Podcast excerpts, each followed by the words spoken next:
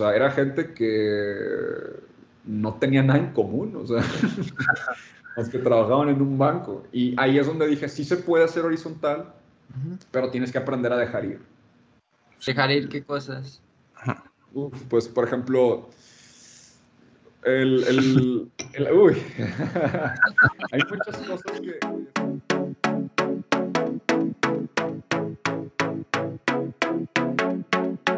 hola a todos, este es otro capítulo de Diseño con Ñ y en este caso estamos con Alejandro Ruiz, Polo y mi persona eh, que vamos a hablar sobre liderazgo y management. Hace unas semanas vi unas historias donde Alejandro hablaba sobre como cuáles eran los nuevos retos y qué pasa con hacer sub eh, managers y me pareció súper interesante y, y, pues hoy está aquí como invitado. Pues que se presente. Cuéntanos Alejandro.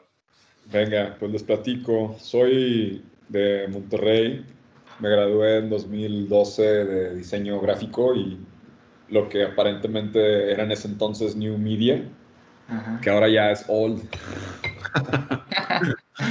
me, da mucha risa como esos, esos títulos de carreras. Cuando le ponen nuevo, dices, no mames, esto viene, viene a fracasar, va a ser irrelevante en dos horas. Pero bueno, me gradué de, de eso, entonces eh, comencé mi práctica eh, de diseño en un estudio de branding en el que hacía pues estrategia creativa, por así decirlo, y pues algunas eh, pues, temas digitales, ¿no? Principalmente, luego ya me cansé de estar ahí, me moví a, a, empezar un estudio de diseño con unos colegas. Ese estudio todavía sigue en pie, yo lo dejé porque estaba buscando un enfoque distinto al diseño. ¿Radio Design se llama? Sí, sí, se llama Radio. Hacíamos mucho como pues, diseño visual en general.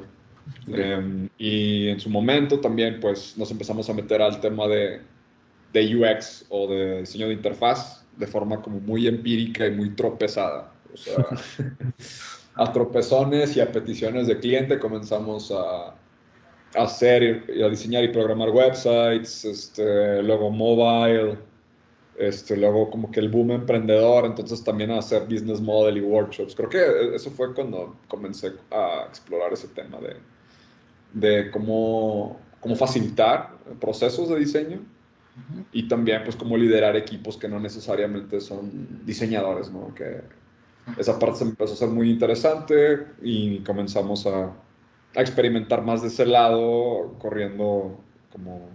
Estaban muy de moda los sprints de diseño en ese entonces.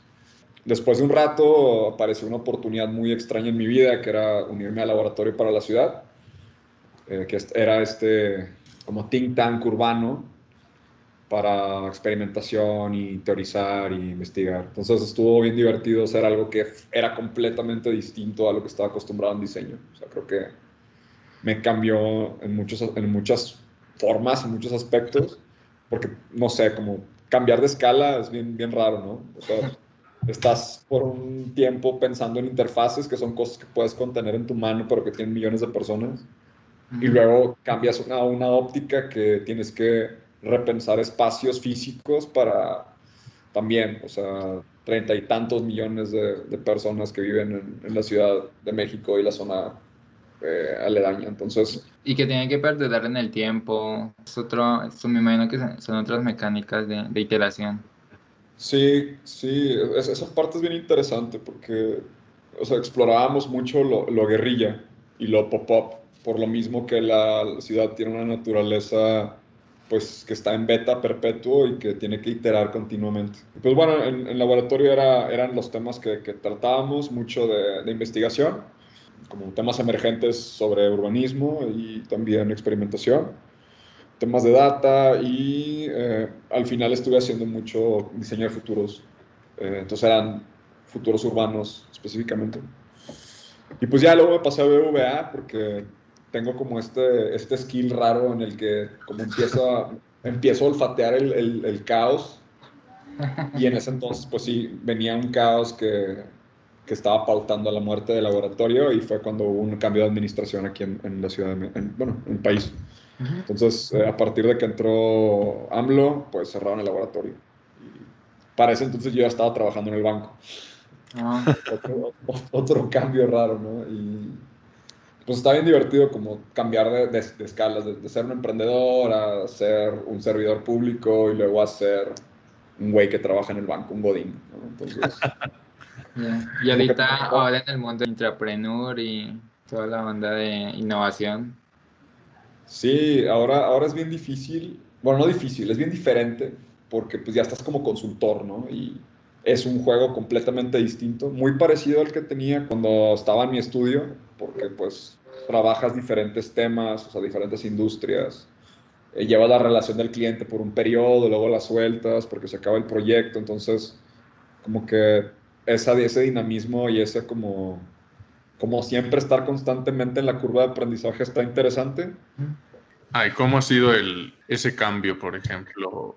Creo que una de las cosas que me hace más interesante, lo distinto que se manejan cosas como la banca a, a una industria como, pues, un estudio, ¿no? O sea, yo nunca he estado dentro de banca, pero tengo conocidos que trabajan en software y en diseño, y sé que es mucho más de trámite y de empujar y como de esperar y no es tan ágil como podría ser una agencia, ¿no? Sí, ahorita que mencionas eso, justo, justo el cambio de management se siente muchísimo, de, de, organización en organización, o sea, pero como que, por ejemplo, cuando, volviendo como a tocar las tres, tres diferencias, ¿no? O, cuatro, estar como emprendedor, donde tú eres tu propio jefe, o sea, recuerdo que en ese entonces mi equipo, llegamos a ser 20 personas como tops, así lo, como lo- la- la- el máximo nivel de gente que teníamos eran 20 Ujú. pero estaban distribuidos en developers, o sea, pues como cualquier estudio, ¿no? Developers, diseñadores, gente de management, tal.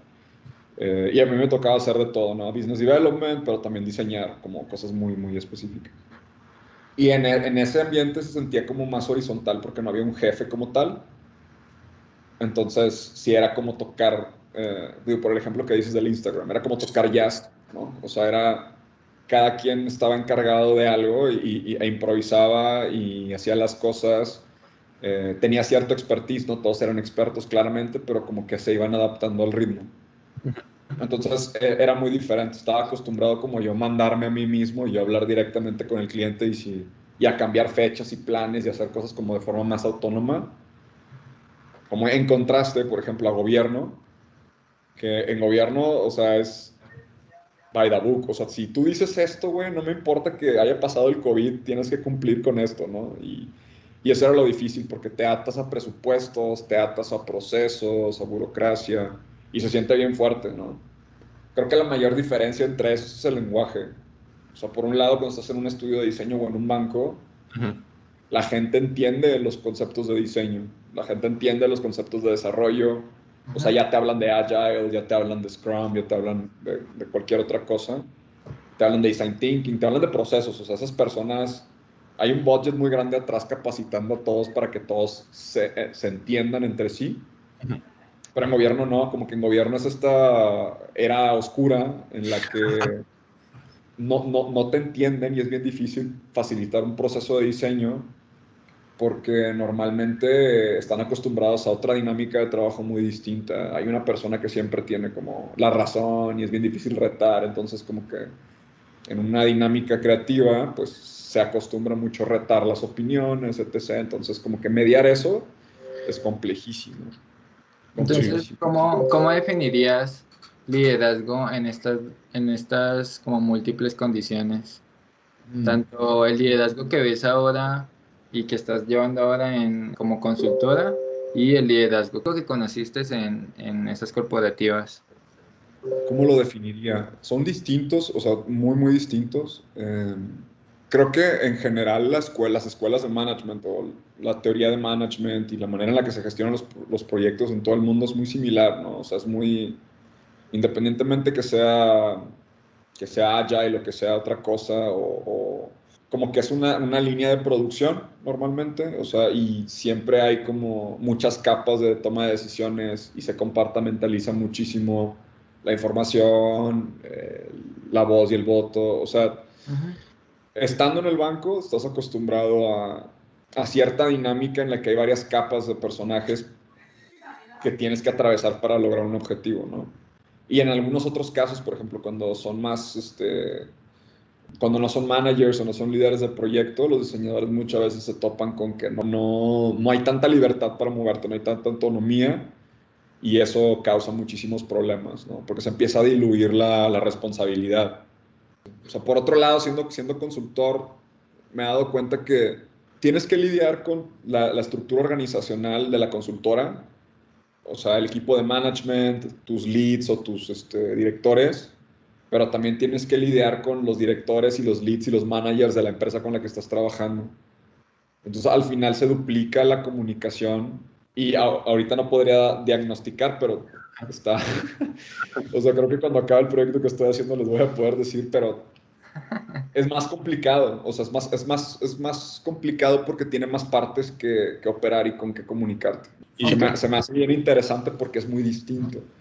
Y, y, digamos que dentro de ese, dentro de ese aspecto, creo que en, en, en consultoría se maneja mucho el tema de que deberíamos ser más horizontales, y qué pasa cuando pues el proyecto es más transparente y todos asumimos eh, pues responsabilidades de alguna manera de liderazgo. ¿Te parece que eso es como un mito que se ha, no sé, naturalizado o de verdad si has visto que funcione? La horizontalidad me parece un concepto muy optimista. O sea, que es como una, es como una, una realidad alternativa, ¿no? Que, que, que, no sabes si va a suceder, porque ni siquiera es un futuro, ¿eh? O sea, es como una realidad alternativa en la que sí hay compañías, hay un libro bien chido que se llama Brave New Work y en él, eh, pues, prácticamente tratan de, de, de, formular como una organización que le llaman ellos, este, eh, eh, evolutiva o evolutionary este, tiene que operar, ¿no? Y, y, justo mencionan ese concepto, ¿no? Horizontalidad, transparencia, como que llevándose a los extremos este, cualquier concepto que hable de una organización no, no convencional, ¿no? Sí. Es bien complicado, o sea, es bien complicado manejar eso porque requiere cierta madurez de todos los que están jugando, ¿no? Y a mí me tocó un proyecto, de hecho, de, change management en el banco, en el que no sé cómo, o sea, podríamos dar un repaso metodológico, pero, o sea, eso no importa, o sea, al final sucedió y teníamos 70 personas cooperando entre sí de manera totalmente descentralizada. O sea, había una agenda que se acordó en común en un foro y cada quien dijo dónde quería estar y a partir de eso lo único que habilitamos fueron templates, o sea, como, como una metodología con ciertos hitos, este, pero cada quien se puso a trabajar de forma totalmente descentralizada, o sea, ellos se autoorganizaban, ellos ponían sus entregables, ellos hacían sus juntas cuando se querían juntar, si no se juntaban, pues no, pero al final entregaron anteproyectos de, de iniciativas bien interesantes, que pues, no, nunca, o sea, no mames, eran como siete equipos de 10 personas cada uno tocando temas distintos de change management. Que, pues, ¿cómo gestionas eso? ¿Y trabajaban solos? trabajaban solos, sí, sí, sí. trabajaban completamente solos. Y te estoy hablando de personas que no son diseñadores. O sea, eran eh, gente del departamento de riesgos, del departamento de ingeniería, del departamento de auditoría, del departamento de de desarrollo de negocios, o sea, era gente que no tenía nada en común, o sea, los que trabajaban en un banco. Y ahí es donde dije, sí se puede hacer horizontal, pero tienes que aprender a dejar ir. ¿Dejar ir qué cosas? pues, por ejemplo, el, el, uy, hay muchas cosas que, que, he estado como poniendo en práctica a, a raíz de como ciertos retos eh, de salud, emocionales, este, etc., los que estaba pasando. Y creo que terminé como en cosas bien básicas, o sea, como el budismo. Sí. O sea, y, y, y, como que me empezó a hacer sentido todo lo que hablaban de la horizontalidad, de la transparencia, de la autonomía, y, y lo relaciono con, con, con, temas este, pues, budistas o más como zen, eh, en, el, en el que tienes que fluir o sea, tienes que desapegarte de las cosas, tienes que dejar tu ego, desaparecer tu ego, o sea, prácticamente tienes que dejar que las cosas fluyan. Y algo bien importante de eso, que no sucede si, si no existe confianza, ¿no? y si no existe un respeto por la otra persona con la que estás trabajando. Entonces, creo que muchas organizaciones no han aprendido a dejar ir y no han aprendido a desapegarse de, de su ego desapegarse de su experiencia, de que, ah, es que yo tengo cinco años más que tú haciendo esto y por eso yo sé más. No necesariamente. Ah, y les iba a decir, como regresando un poquito al tema este, de lo que dices de la madurez y así, pues algo que he creído durante un tiempo es que si quieres como una organización horizontal, pues te tienes que comprometer, porque eso también tiene un montón de repercusiones desde el hiring y en el buscar gente. Al final creo que es un balance.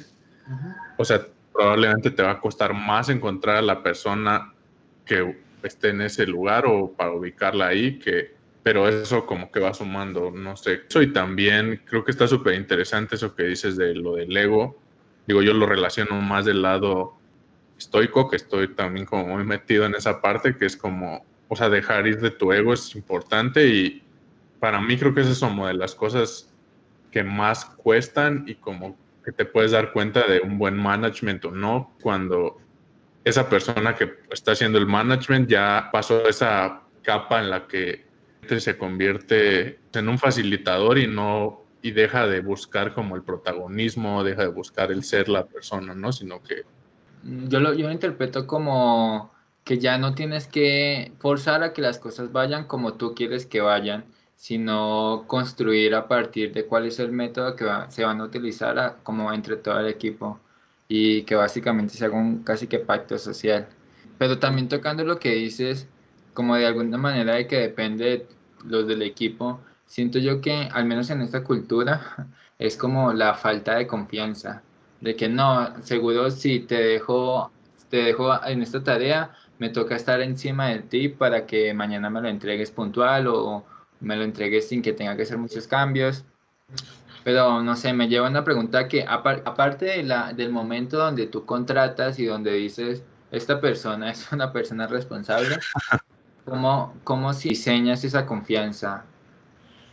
Eso, eso creo que es la, la fórmula, o sea, es como la receta de la alquimia, ¿no? O sea, está muy cabrón saber eso. O sea, por ejemplo, una cosa es como lo que, lo que tú puedes percibir de la persona por su CV, y la otra es cómo se desenvuelve como persona. O sea, no como de que, ah, mis skills, no, o sea, como persona. Y hace, hace poquito, para entrar como en ese tema en específico, es estaba leyendo un libro que se llama Attachment, ¿no? Y es un libro de esos así como, como de autoayuda. autoayuda, o sea, neta es, ridículo porque están estos tres libros aquí conmigo y son como mi stack de ahorita de, como de leading, ¿no? Son, son estos. O sea, es uno de comunicación no violenta, el de Radical Cando y el de Attached. ¿no? Por ahí hay otro que tengo que es como, se llama Dare to Lead pero tienen algo común y, para entrar al tema del apego, como que culturalmente se nos ha enseñado a no depender de los demás, ¿no? Siendo como la dependencia un rasgo biológico que tenemos como seres humanos, ¿no? o sea, es un tema biológico, ¿no? Es indiscutible. Entonces, cuando tú no tienes una, o sea, tú tienes diferentes estilos, ¿no? De, de, de apego, o sea, hay personas que son muy ansiosas, hay personas que son este, avoidant o así que evaden todo lo que pueden y hay personas que son seguras. ¿no? Entonces, como que a raíz de eso, empezar a identificar, o sea, primero a ti mismo, güey, o sea, ¿qué, qué tipo de, de, attachment tienes? Por ejemplo, yo me di cuenta que era una persona súper avoidant y lo ves en tus relaciones personales, en tus noviazgos, en todo, güey. Entonces, yo soy así como de, güey, tú hazte para allá, eh, yo ando en mi trip, o sea, yo estoy haciendo mis cosas, atendiendo mis temas. Si tienes un, problema, me dices, pero voy a tratar de que no dependas de mí, porque si eres ansioso y quieres que yo atienda tus temas, te voy a empujar, ¿no? Tú tienes Entonces, su sana distancia impregnada en tu personalidad. Yo nací con la sana distancia, güey. O sea, para mí este pedo, yo nadaba en este mar desde los 80. Entonces, el, el, apego es bien importante en los equipos, güey, porque yo me di cuenta que al ser avoidant, eh, era muy solitario y era muy como yo trabajo por mi, o sea, por mi tema, yo solo, y si siento que alguien es ansioso y está tratando de obtener algo de mí, lo empujo. O sea, entonces me di cuenta de eso y dije, güey, no mames, eso está súper mal. Entonces empiezas a ver cómo los demás en tu equipo, uno es ansioso, otro es más seguro, otro es igual de avoidant que tú, otro es avoidant y ansioso. Entonces como que, o sea, ese libro me ha permitido darme cuenta de lo que yo, principalmente yo como persona, eh, cómo, cómo actúo para tratar de regular o modificar mi comportamiento y entender a los demás, ser más empático y ser más, este, más que empático, como, no me acuerdo, pero es un tema que, porque ya ves que hay gente que tiene un debate entre si ser empático te nubla la, la, el criterio, ¿no? luego nos metemos en ese tema, pero está en cabrón. Pero, o sea, a lo que voy, este tema del attachment, yo tuve que aprender, por ejemplo, a pedir ayuda. O sea, yo no, yo no acostumbro a pedir ayuda, pero por ejemplo, tuve una experiencia bien dura en las últimas semanas en las que todo estaba bien justo, el tiempo, los entregables, todo. Entonces, como que, güey, pide ayuda porque si no pides ayuda no van a pasar las cosas. Entonces te tienes que desprender de tu forma de ser y empezar a adoptar otras nuevas. Y en ese sentido el apego, yo ahorita siento un apego bien fuerte con mi equipo porque yo no les, yo no les micromanage, no les, no les hago micromanagement en nada. O sea, si tienen una necesidad de, atención, se las doy y estoy con ellos y estoy ahí como viendo qué onda, pero no, no les digo qué hacer. O sea, se acuerda qué es lo que se tiene que hacer y es un acuerdo colectivo de qué hay que hacer. La gente empieza a actuar y se responsabiliza y dice, güey, yo soy dueño de este pedacito de la entrega. Sí. Entonces yo me organizo y yo lo saco, ¿no? Pero yo no estoy ahí de que, hey, güey, ¿qué estás haciendo? De que, a ver, o sea, enséñame qué llevas sino es, a ver, va a estar este punto en el que todos nos vamos a juntar, a traer nuestras piezas y las vamos a poner una al lado de la otra vez ese sentido. Y si no, pues nos movemos. Y es un tema, no, no sé si llamarlo horizontal, pero es, es un tema en el que de repente dices, güey, pues, o sea, yo hago observaciones, me hacen observaciones de lo que yo estoy haciendo. O sea, es un ambiente muy... Que tal vez lo, lo percibo un poco como más que tener este, esta diferenciación de que no hay jerarquías, rescataría más la parte de la, de la transparencia y no tanto de, la horizontalidad. También es interesante porque probablemente en lo que a mí me ha tocado en las organizaciones donde hay horizontalidad pero no hay transparencia y no está tampoco clara la, jerarquía, a veces hay un montón de conflictos y como que no sabes porque pues no sabes ni quién es qué. Y que algo como padre de, de la transparencia es justo eso que dices, ¿no? Como la apertura a recibir y a, y hablar y de ti hacia afuera y de hacia afuera hacia ti. Y justo ahorita que enseñó el libro de Radical Candor, o sea, es como algo de lo que habla, ¿no? También como de tener esa apertura de, de no, o sea, como decía, los dos lados y ser y, y que nos cuesta tal vez culturalmente hablando. Creo que es como un reto, no sé si particularmente regional, porque sé que hay otros países donde son como mucho más abiertos. Ok. Está interesante eso que, que, que, platicas, porque justo y como para estar ligando los libros, ¿no? ahorita estábamos hablando del apego y cómo el apego te ayuda a confiar en los demás y a sentirte tú menos tenso porque tienes a gente que te respalda, ¿no? Sí, sí. Entonces, eso, eso es parte del apego y es un apego seguro. Y ahorita que dices lo de, lo de Radical Candor, el, la, la, edición que, que, estoy leyendo habla, habla de, algo, de algo bien interesante. O sea, dice, güey, es que en la primera edición de, de Radical Candor, ¿no? Este, eh, en la serie de Silicon Valley este, citaron el, el libro, pero para burlarse de, de, de, la metodología y del approach. Entonces, decían como que, ah, Radical Candor es un pretexto para ser un pendejo y, culero con la gente y hablarle grosero y decirle las cosas directas y sin, y sin lubricante en, un ambiente corporativo, y creativo, ¿no? Entonces, a mí en lo personal, en el banco sí me tocó este, personas que en posición de liderazgo que tenían una aproximación muy radical candor, ¿no? Que era te voy a decir las cosas como salgan de mi boca, o sea, o las voy a pensar y te las voy a decir lo más directo que pueda, pero eran súper violentos en cómo se expresaban. Sí. Y creo que el, tema de la transparencia y la horizontalidad y todo este tema, o sea, está chido, poder ser directo, pero hay que ser no violento con cómo te expresas. Sí, claro. Y, ajá, y, con, con, eso voy al otro libro, ¿no? Que es el de comunicación no violenta. Y es el de cómo expresarte sin ejercer violencia hacia la otra persona. Que eso es bien difícil, porque culturalmente estamos, en general, estamos acostumbrados a, a, esa, a esa violencia por el tipo de cultura o el tipo de approach a la vida que tenemos, ¿no? ¿Y qué has aprendido de cómo hacerlo? Eh, que, por ejemplo, ellos te, te, dan una fórmula, te dicen que expreses el cómo te sientes. Igual lo voy a decir así como me acuerdo, ¿no? O sea, le expresas cómo te sientes. O sea, eh, sucedió esto, la situación. Esta, esta situación. Esta situación me hizo sentir de esta manera. ¿Vale? Mis necesidades, o sea, como personas honestas, entonces te pido que hagas esto. Entonces es un framework para poderte expresar desde tú cómo observaste la situación que está sucediendo, cómo te hizo sentir y cómo eso va en contra de, o no en contra, sino afecta tus necesidades como ser humano. A partir de eso, la otra persona pues va a estar totalmente consciente de lo que sucedió y ya tú le dices, güey, te pido que a la próxima pues evites este comentario o evites esta reacción o evites esto, ¿no?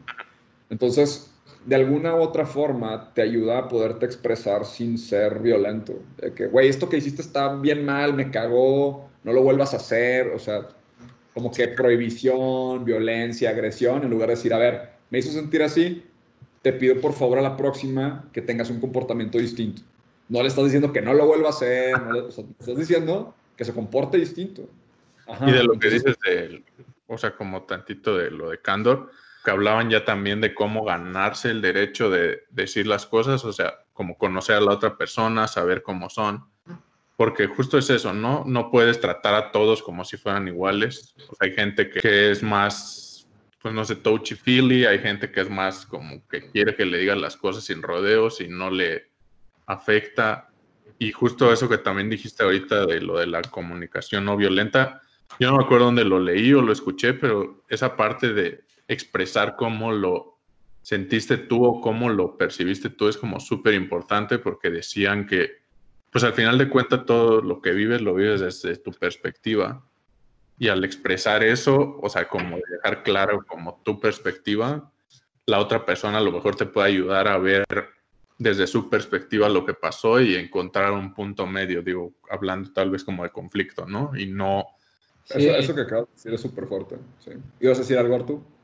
Sí, es que me acordaron mucho que he visto un montón de frameworks sobre cómo dar feedback, donde sí, precisamente te muestran como muchas técnicas en cómo dices las cosas, eh, en sobre, por ejemplo, darle a conocer el porqué de, de lo que estás pensando o de cómo lo ves, darle consideraciones y no órdenes, preguntarle por qué lo hizo y entender un poco mejor eh, por qué actuó de la siguiente manera o por qué eh, toma tales decisiones. Como que es una técnica para tener un poquito más de empatía con las personas, que igual me parece a veces un poco medio tricky porque es como, listo, te voy a dar un framework de, aunque seas una, seas una, una persona sucia para que diga las cosas que piensas eh, menos, menos pesadas. Sí, pero pues creo que al final es eso, ¿no? No hay, o sea, como creo que un error es eso, como creer que hay como una fórmula o una lista de cosas y es punto uno, punto dos, punto tres.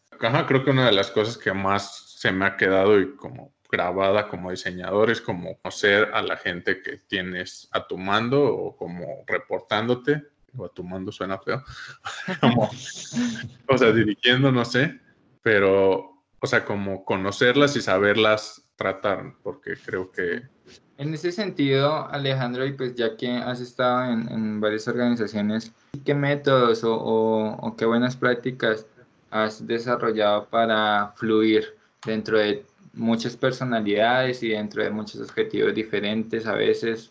¿Cómo haces para, para alinear a las personas eh, teniendo en cuenta pues todas las diferencias que existen entre cada, entre cada equipo?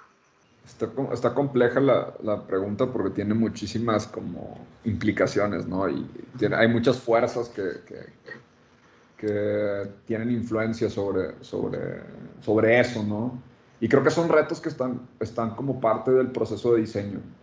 pues ahorita que hablabas de cómo el proceso de diseño dictaba como un, un estilo diferente de management, o sea, sí, pero también como el, el, resolver problemas y el estar como en una situación de incertidumbre, que pues el diseño es incertidumbre todo el tiempo, o sea, es como el estado del diseño, o sea, que pues un diseño es como mejorar una situación que existe de alguna u otra forma, pero pues no sabes en qué se va a convertir, ni cómo, ni cuándo, o sea, partes de, güey, no sé qué está pasando, no sé qué voy a hacer, pero voy a ver qué, o sea, voy a averiguarlo, ¿no? Platicando con gente, platicando con clientes, con stakeholders, con lo que sea. Algo que, que me ha servido es eh, conocer quiénes son los jugadores, este, tratar de, de, mapearlos, o sea, tratar de entender como qué los mueve, cómo me pueden bloquear, eh, qué los va a motivar a ayudarme, ¿no? Y cuál es su, su, agenda, o sea, qué es lo que quieren lograr. Y eso, eso la verdad me lo enseñó el banco, o sea, porque en gobierno se arregla con una peda, pero en banco es bien diferente. Entonces, este, sí, o sea, la neta, en gobierno es saber, güey, vamos a ir con este carnal y tenemos que hacer esto, ¿no? Y, ah, bueno, voy a ir a tomar y a cenar chido con fondos del, del pueblo. muy mal, muy mal, muy mal. Pero en, en o sea, era como un house of cards de, oye, a ver, este, quién eres, o sea, en, en, el, en el mapa de esta persona, ¿no? Eres alguien que lo va a ayudar a impulsar su, su, su, agenda, eres alguien que lo va a bloquear, eres alguien que, o sea, qué jugador eres tú y, y qué jugador es esa persona también, ¿no? Pero partiendo de eso y hablando las cosas y encontrando como, como puntos medios, ¿no? Para mí es como jugar Zelda. O sea, es como vas con el ermitaño a que te forje una espada, pero luego te dice, güey, es que este acero no está chido, ve con el del acero. Entonces vas y te dice, ya no tengo, se me acabó. Vamos a la mina y luego en la mina te encuentras con un dragón, lo tienes que matar. Sí. Luego dice, güey, pero quítale un diente porque hay, que llevárselo al herrero. Y entonces de repente ya estás yendo con un montón de gente y al final, pues bueno, entre todos te ayudan a que cumplas con algo, ¿no? Eh, y eso es cuando trabajas adentro de una organización. Porque cuando eres consultor es bien diferente, bien diferente. Porque ahí no tienes esa agencia o esa fluidez. Y principalmente porque no está en el budget. Entonces, pues, no puedo invertirle tiempo a yo meterme a hablar con una persona porque, por ejemplo, un stakeholder que quiere tal y a ver, me voy a ir a una semana a tu, a tu oficina, voy a hablar con todos tus güeyes y luego voy a estar ahí, voy a empujar y a mover. O sea, eso no lo puedes hacer como consultor si no estás haciendo un proyecto de org change, porque si en mi programa no está que haga un stakeholder mapping y que entreviste a todos y que luego tal y tal, pues, güey, estoy quemando dinero que no estaba dispuesto porque soy un recurso que cuesta tanto la hora. Entonces, como que tiene otra lógica.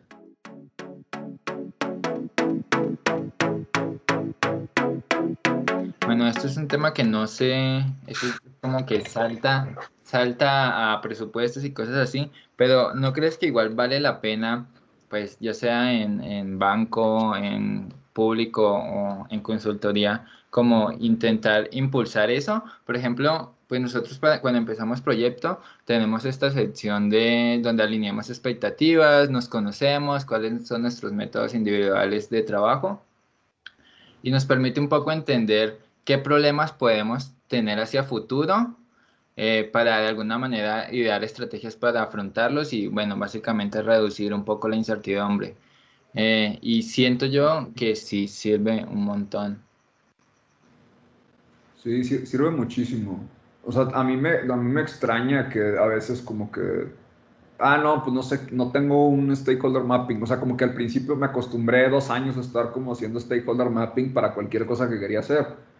Pero porque es conocer a los, los jugadores que están en, en, el, en el, juego que, que tienes. Y entiendo como la consultoría tiene, la, creo, que, creo que es la forma, ¿no? Es la forma y la, y la, y la aproximación al reto que te pone el cliente porque también el cliente puede bloquear muchas veces esa vista. Entonces, si el cliente te dice, güey, quiero que diseñes una experiencia para X y Y cosa, y tú, ok, pero creo que es responsabilidad de nosotros como consultores. decir, güey, ok, pero necesito que consideres también estas otras cosas, ¿no? Y una de ellas es esa que mencionas, Arturo. O sea, necesito meterme a tu organización a estudiarla antes de hacer cualquier cosa. ¿Por qué? Pues porque no voy a saber cómo, cómo tratar a X o Y persona o, cómo alinearme a la agenda o qué se ha hecho antes. Y eso es un tema bien, bien fuerte en las consultorías, porque como consultor, si haces tu workshop y si hablas con las personas y todas estas payasadas que están chidas, o sea, un Word, todos opinan, post-its, a huevos, sí, sentido de, de, todos contentos. Estamos creando el mundo. estamos haciendo algo nuevo, ¿no? Que tenía 30 años trabajando en Excel y ahora tengo post-its. Toma eso, jefe, de hace 50 años, ¿no? O sea, cosas bien, bien raras. Eh, o sea, está eso, pero eso no va a solventar o a, a terminarte de, de, de, dar luz de cómo suceden las cosas adentro. Porque las agendas cambian bien rápido. Y por mejor, el mejor stakeholder map que hagas, a la mitad del proyecto o en la última semana te van a salir tres personas que son bien importantes, pero que no habías visto y que nadie te había dicho que existían. Sí, te van a decir, no, no puedes hacer eso, chao. Ajá, entonces ahí es donde dices, ¿qué? Pero no, no te había visto, te acabas de aparecer aquí, o sea, ¿qué te pasa? Qué interesante. Digo, tenía una perspectiva diferente de consultoría. No sé por qué pensé que si eras consultor, como que todos te hacían caso, porque, o sea, desde mi punto de vista, como que eres la autoridad, ¿no? Que te contratan.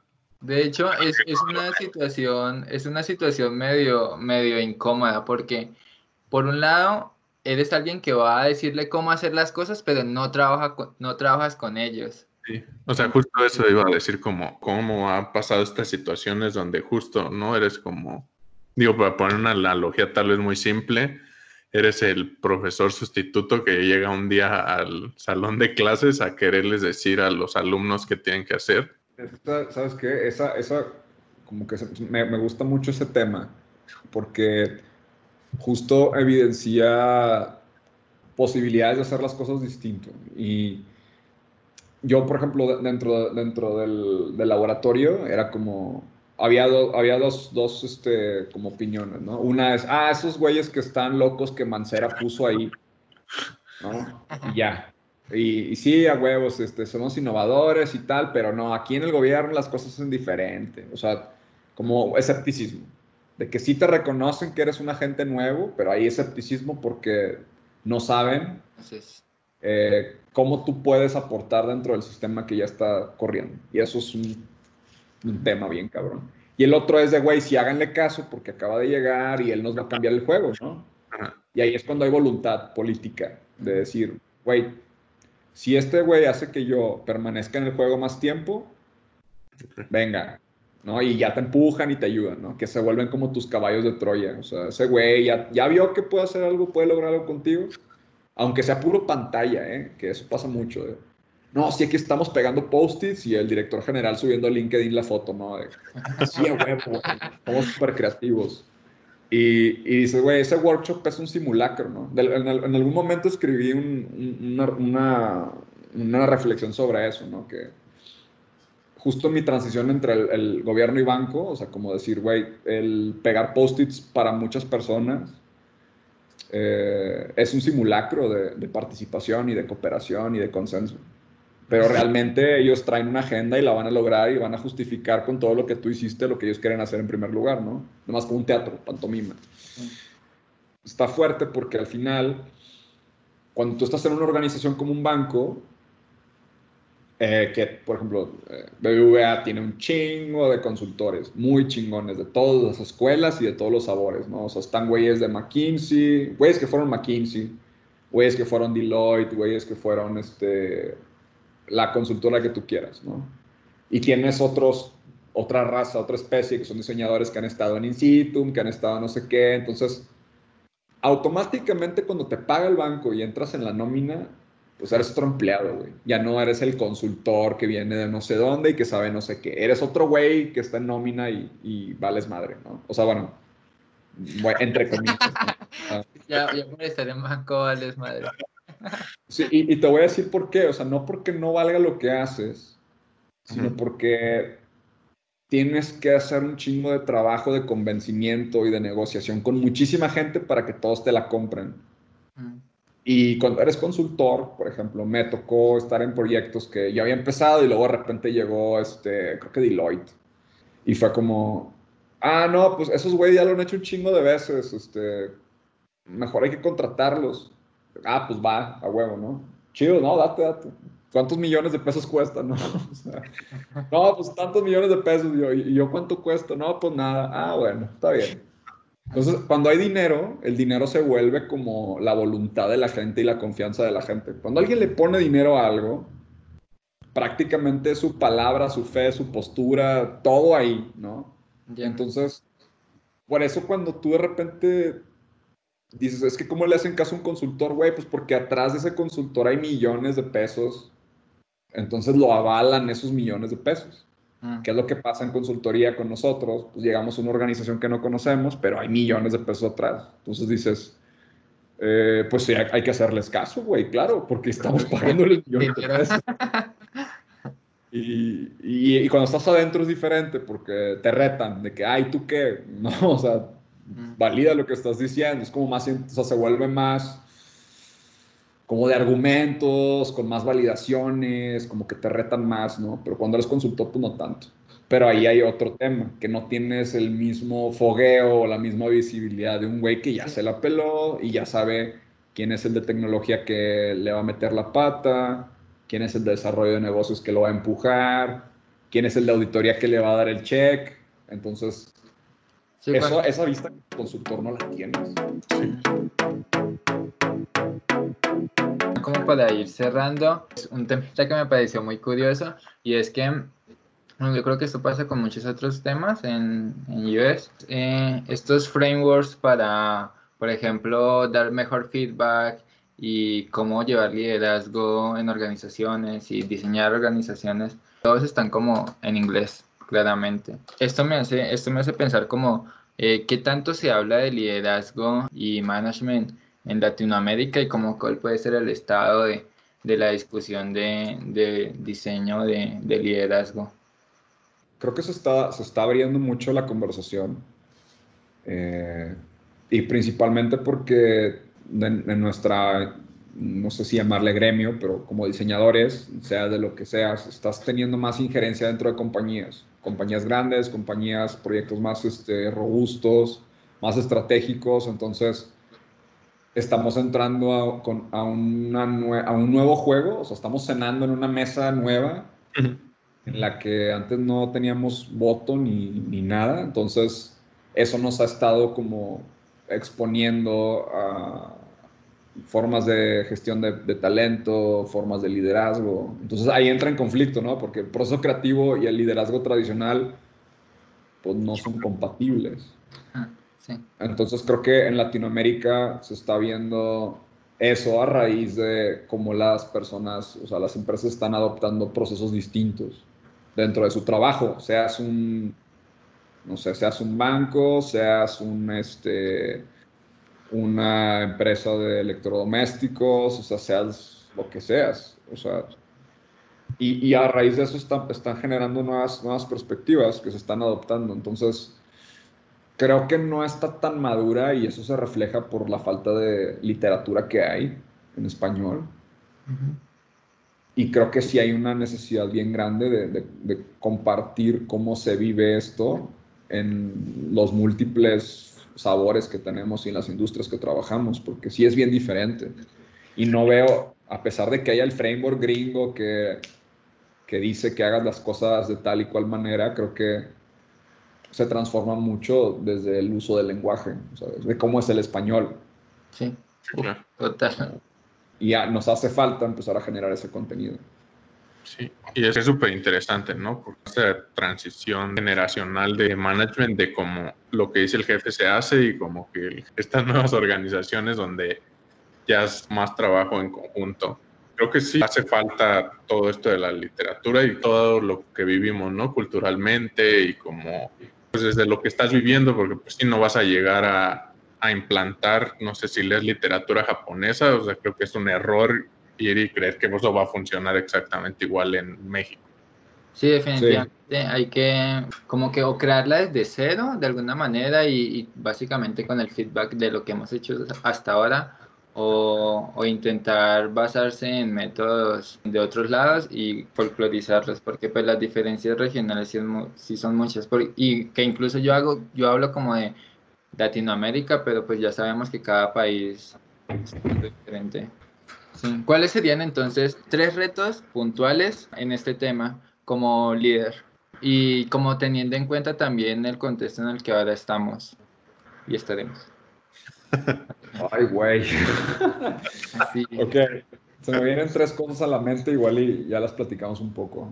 Hay una que es, este, o sea, ser vulnerable.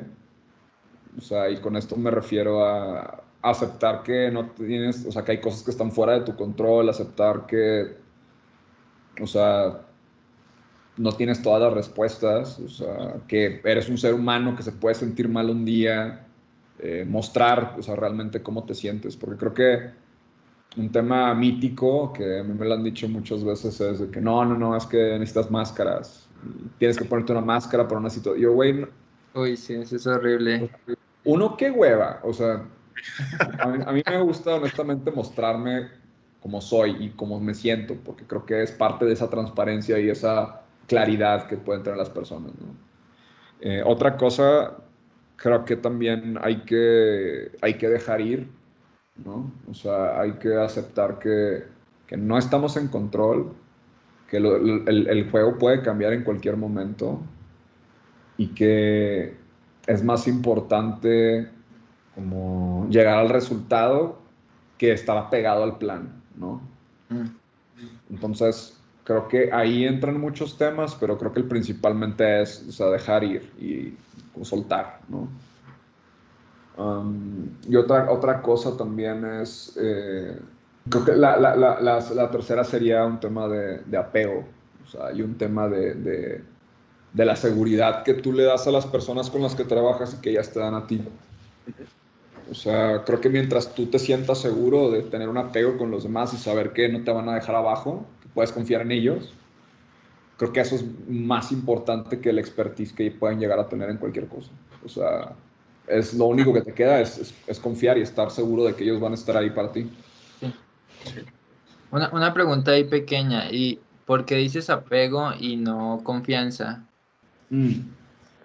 Porque creo que son, son partes de, más que nada como el, el, apego tiene que ver con cómo tú este, te sientes eh, respaldado o parte o soportado por las personas, entonces te apegas a ellos porque te sientes seguro y te permiten sacar tu mejor versión de ti. Digo, suena muy de libro de autoayuda, pero al final, pues sí, o sea, es como cuando eh, hay alguna persona que, por ejemplo, no sé, en un workshop, en un proyecto, y tú eres como esta persona que de repente dice, güey, necesito que como sentirme, o sea, que estés ahí porque me voy a sentir como más este, fuerte o me voy a sentir más eh, creativo y eso es bien real. O sea, es bien real. Entonces creo que más que la confianza es, es, es el sentir un apego y decir, güey, somos parte de esto, estamos aquí juntos y vamos a hacer esto por el bien común de nuestro equipo. O sea, y, eso es más fuerte que decir, ah, sí, este, digo, sí tiene que ver con la confianza y todo eso, pero creo que, creo que eso hace realmente lazos entre personas. Y creo que en el mundo corporativo se dejó, o, sea, hubo, una oleada de nuestros padres y de nuestros abuelos que no se apegaban a las cosas porque decían, no, este, está raro, o sea, como que no, yo soy súper independiente y yo puedo solo, pero no, o sea, hay que aprender a depender de los demás también, porque es parte de nuestro descarga, ¿no? Y es medio, es medio como contrastante y contradictorio, pero creo que a veces las cosas contraintuitivas son mejores que... Sí, hay que ser... sí. Pero sí, suena súper poderoso, la verdad. Sí. y, nada, pues Alejandro, muchas gracias por compartir con nosotros sobre este tema.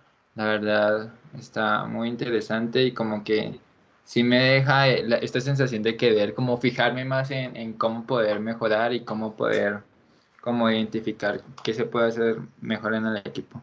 Sí. Eh, entonces, nada, ¿tienen algún otro comentario para cerrar? Eh, pues yo nada más creo que sí, o sea, porque probablemente todo, como, no sé, que va, va a haber gente que dice como, pues yo no hago management y como que estos temas no les importan, pero pues al final siempre se relacionan con otras personas.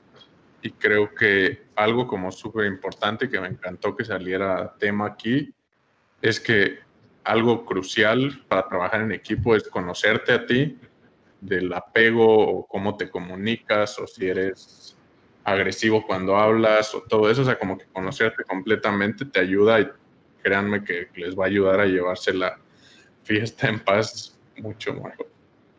Sí, totalmente. Pues gracias chicos por invitarme.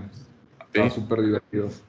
Cuando quieran. Gracias a todos por escuchar y nos vemos en un próximo episodio. Ya saben que nos pueden escribir para preguntarnos más cosas eh, sobre el tema o seguir la conversación en eh, Instagram, Twitter y YouTube, donde también estamos subiendo estas conversaciones. Eh, adiós. Nos vemos. Cuídense. Nos vemos. Bye. Adiós.